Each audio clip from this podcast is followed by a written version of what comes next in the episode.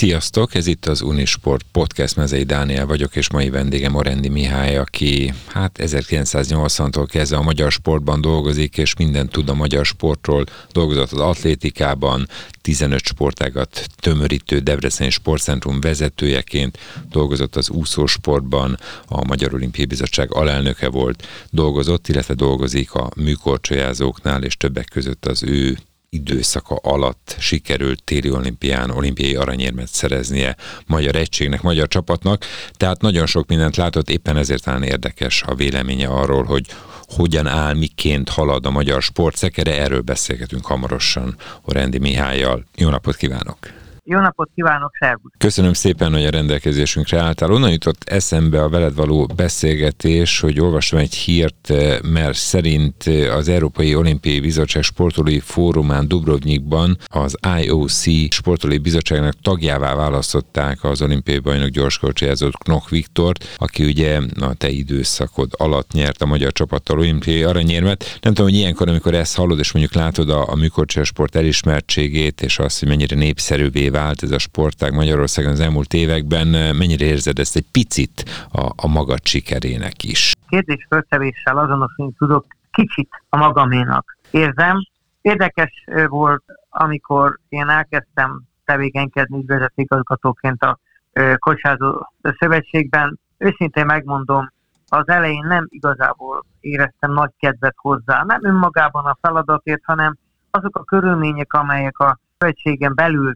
felelhetők voltak, az nem volt kimondottan vonzó. Ez tartott egy-két hónapig, de hogy megismertem a, a munkatársakat, megismertem a versenyzőket, azok közül is elsősorban a válogatott kerettagokat, az olimpiai kerettagokat, annál inkább megnőtt a kedvem, és azt is mondhatom, hogy talán a legjobb kifejezés, ez kicsit furcsa magyarság, hogy bele is szerelmesedtem a sportág jeles képviselőibe, illetve abban a sportágokban is. Ez 2015 tavaszán, illetve a 2015-16-os szezonnak a felkészülése megkezdésekor, amikor sikerült olyan változásokat is a felkészülés körülményeiben közös erővel megvalósítanunk, amelyeket a sportolóink nagyon szerettek volna, csak valami oknál fogva erre nem került sor hogy egy-két ilyen konkrét példát is mondjak. Az úgynevezett gyakorló égcsarnokban, ahol a válogatott kerettagok edzettek, a válogatott kerettag versenyzőknek az öltözőjében még egy mosdó sem volt.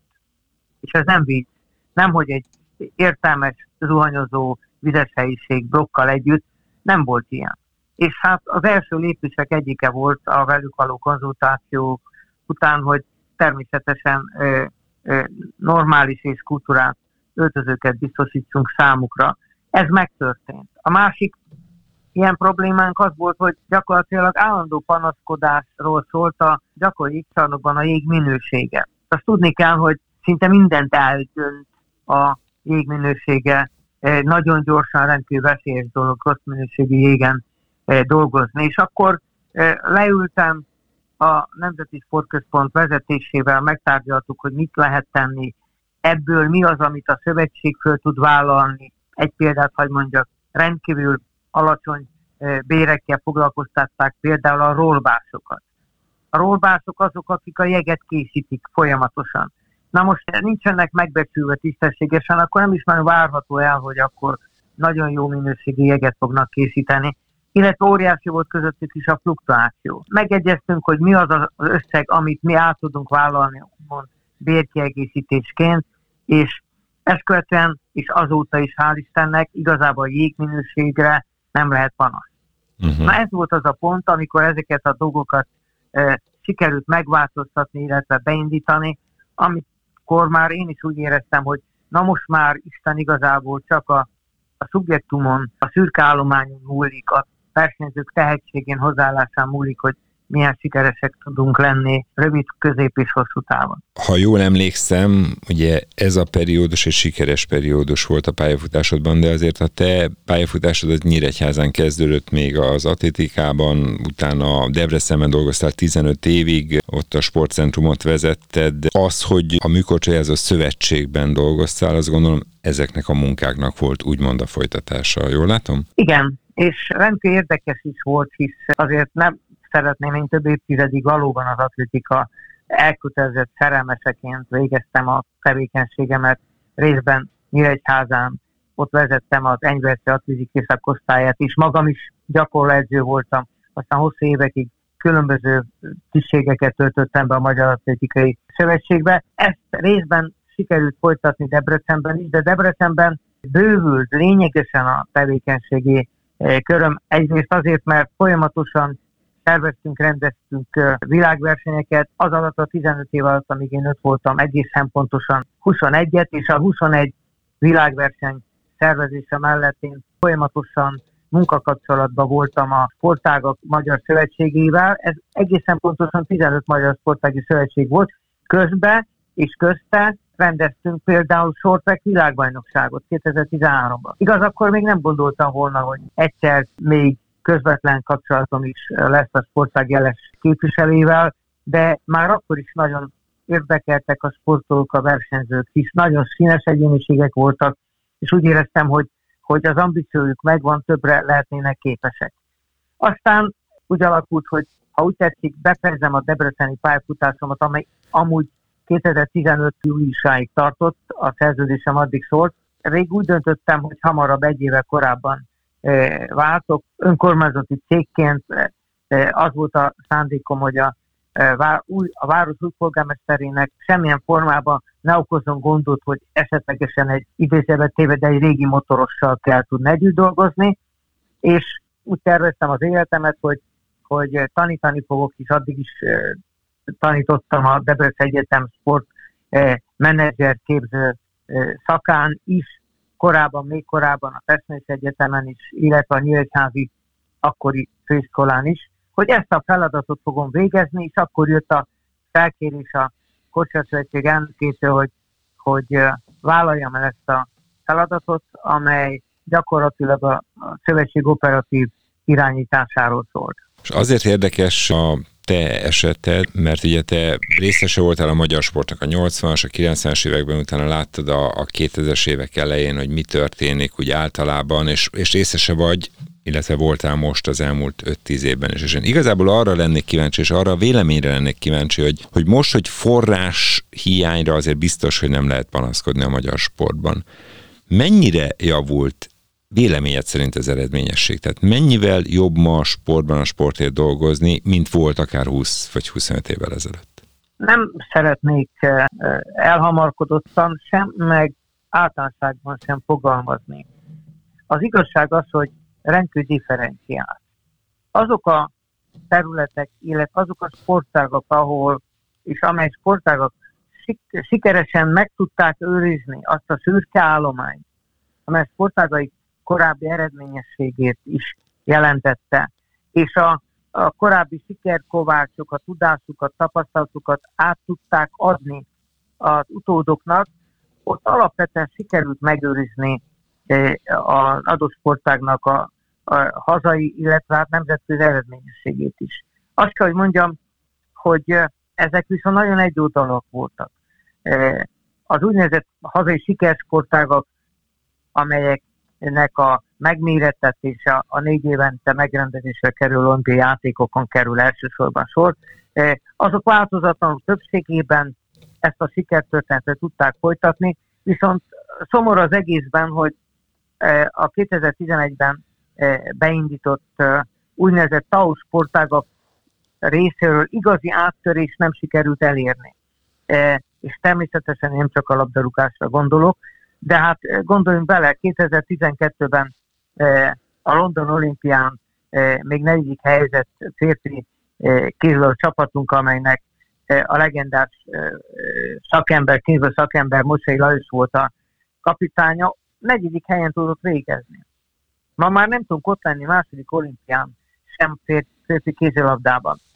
A nőknél ott tudtunk lenni, hál' Istennek, elég szerencsés vagy ha úgy tetszik, más oldalra megközelítő szerencsétlen indulás után azért reménykeltően is eh, tudtak játszani a, a lányok.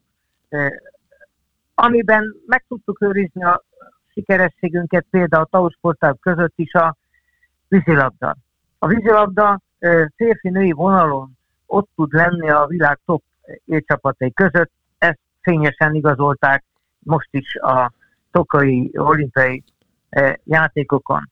De én, és ezt nagyon őszintén mondom, minden tausportáktól azt vártam el, és azt várnám el, hogy nemzetközi szinten is konvertibilis teljesítményre és tartós teljesítményre legyenek képesek. Mindenek előtt idő arányosan elsősorban az utánpótlás korosztályokban. Aztán ezekből a, a sikeres utánpótláskorú versenyzőkből felnőtt korban, hisz az utánpótlás nevelésnek ez a legfontosabb célja, hogy olyan munkát kell végezni, amely révén eredményeképpen felnőtt korban is sikeres, eredményes játékosokká, sportolóká tudnak váltani. Na itt azért vannak problémák. Tehát tulajdonképpen az, amit mondasz, miközben azért az kiderült itt az elmúlt percekben, hogy elég komoly rálátással bírsz a, a magyar sportra, az egy kicsit azt sugalja, hogy ezért a, a magyar sport struktúrája a forrás meglét ellenére nagyon nem változott, tehát műhelyek vannak, ahol a tudás megőrzik mondjuk az úszásban, vagy éppen nem tudom, a tornában, akkor van siker. Ha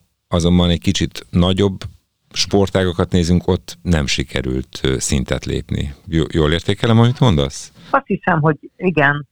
Hozzáteszem, hogy alapvetően, és ez a véleményem most már pár évtizede, mint az élet minden területén, így a sportban is, a siker vagy a kudarc az alapvetően szubjektív természetű.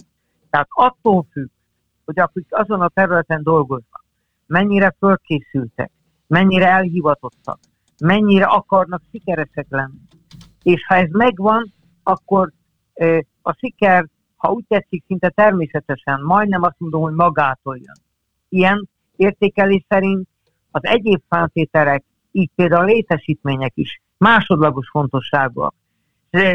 Csak emlékeztetni szeretnék egy nemzetközi, meg egy hazai példára is.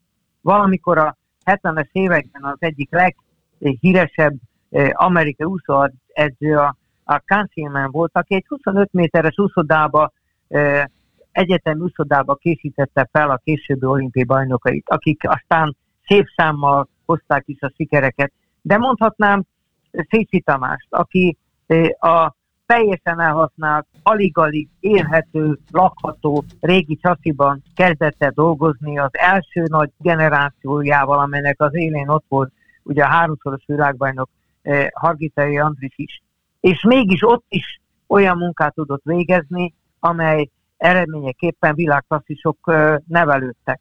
Tehát én, ha úgy tetszik, bigott módon abba hiszek, hogy mindenek előtt kiemelkedő szakemberek szükségesek ahhoz, hogy egy-egy sportág sikeres eredményes tudjon lenni. Ahol ez megvan, illetve a folyamatosság, a tehetséges elhivatott edzők révén biztosított, ott a siker is folyamatos tud lenni. Ahol nincsen meg, hogy sajnos időkérdése, hogy egyre gyengébbek eh, leszünk. Hagy mondjak egy hazai példát. Eh, valamikor a világ legjobbjai voltak az asztali teniszezői. Azt hiszem, eh, mindenki emlékszik rá, hogy a Gergely, Jónyer, Klampár, Trió éppen Pekingbe verte tönkre a kínaiakat, akik, amely szinte elképzelhetetlen volt, hogy sikerül. És mégis ki volt az az ember, ki volt az a szakember, aki velük ezt az eredményt elérte, a legendás Bercik Zoltán. Na most, eh, ahogy a Bercik Zoltán kiesett a magyar asztalténist eh, vérkeringéséből, ahogy ezek a versenyzők eh, abba hagyták a eh, versenyző pályafutásokat, nyugodtan mondhatom, ezek a legendák, a magyar asztalténis sportág totálisan visszaesett. Még volt egy darabig női vonalon eh, siker, de férfi vonalon esélytelenek vagyunk a világ legjobbai szembe, eh, de már azt is mondhatom női vonalon is. Tehát összefoglalva, mindenek előtt a legfontosabb feladat a hosszú távú magyar sport eh, sikernek biztosítására a magas minőségű szakemberképzés és szakember továbbképzés. Akkor, amikor látjuk, hogy a labdarúgó válogatott úgy szerepel, hogy szerepel egy világbajnok és selejtezőben, akkor az, amit itt elmondtál, nevezetesen, hogy hiába a tagos támogatás, hiába a sok pénz, és hiába egyébként a, a meglévő jó eredmények, mert azért a válogatott kim volt az EB-n, a Fradi ott van a BL vagy éppen EL főtáblán, tehát nem elvitatva az érkező eredményeket, utánpótlás szinten edzőkre, vagy ha úgy tetszik, szemléletváltásra volna szükség ahhoz, hogy, hogy a magyar utánpótlásból kerüljenek ki azok a játékosok, akik utána mondjuk egy VB-re ki tudjanak jutni? Amennyiben ez a kérdés konkrétan a labdarúgással függ össze. Hát most igen, mutatom, hogy itt a végén. Én nekem az egész magyar labdarúgásra nagy képviség lenne azt mondanom, hogy van egy rálátásom. Bizonyos műhelyekre igen, hisz 15 éven keresztül láttam, milyen munka folyik a, a hatszoros bajnok Loki házatáján, akár utánpótlásnál területen, és az általán vezetett sportcentrumnak is volt labdarúgó szakosztálya. Láttam korábban Nyíregyházán is bizonyos tevékenységet, de visszakanyarodnék arra, amit mondtam. A, a, a jó szakmai munkának és az elhivatott fölkészült szakembernek egyetlen egy dolog a jellemzője, a siker. Ha nincs siker, akkor a munka nem volt eredményes. Ha egy sportág sikeres tud lenni nemzetközi szinten, azt jelenti, hogy a sportágban dolgozó szakemberek kiváló munkát végeznek. És ennek sajnos azt kell mondjam, az ellenkező is igaz. Ha nem tud sikeres lenni, akár utánpótlás nevelés, akár korosztályos vonalon, akkor ott nem folyik olyan munka, amely alapfeltétele és alapkövetelmény a sikeres eredményes szereplésnek. Hát köszönöm szépen, ez egyértelmű sporthoz illő mondat volt, ugye, ahogy mondani szokták, a lényeg az eredményjelző táblára van írva.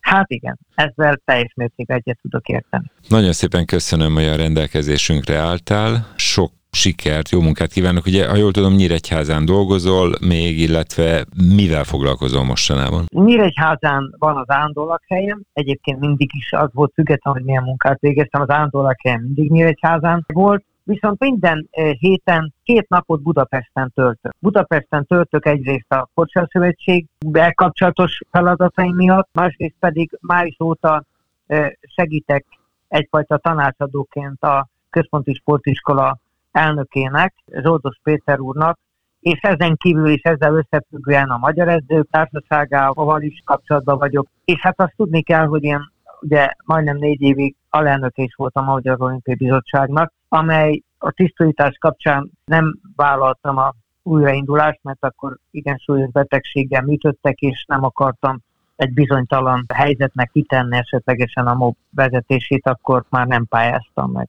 Akkor jó egészséget és jó munkát kívánok! Nagyon kedves vagy, és köszönöm szépen én is az érdeklődésedet. Orendi Mihály sportvezetővel beszélgettem az elmúlt percekben itt az Unisport podcasten. Remélem tanulságos volt, amit egy tapasztalt rutinos sportvezető elmondott a magyar sport helyzetéről. Köszönöm, hogy hallgatatok minket, Mezei Dániel vagyok.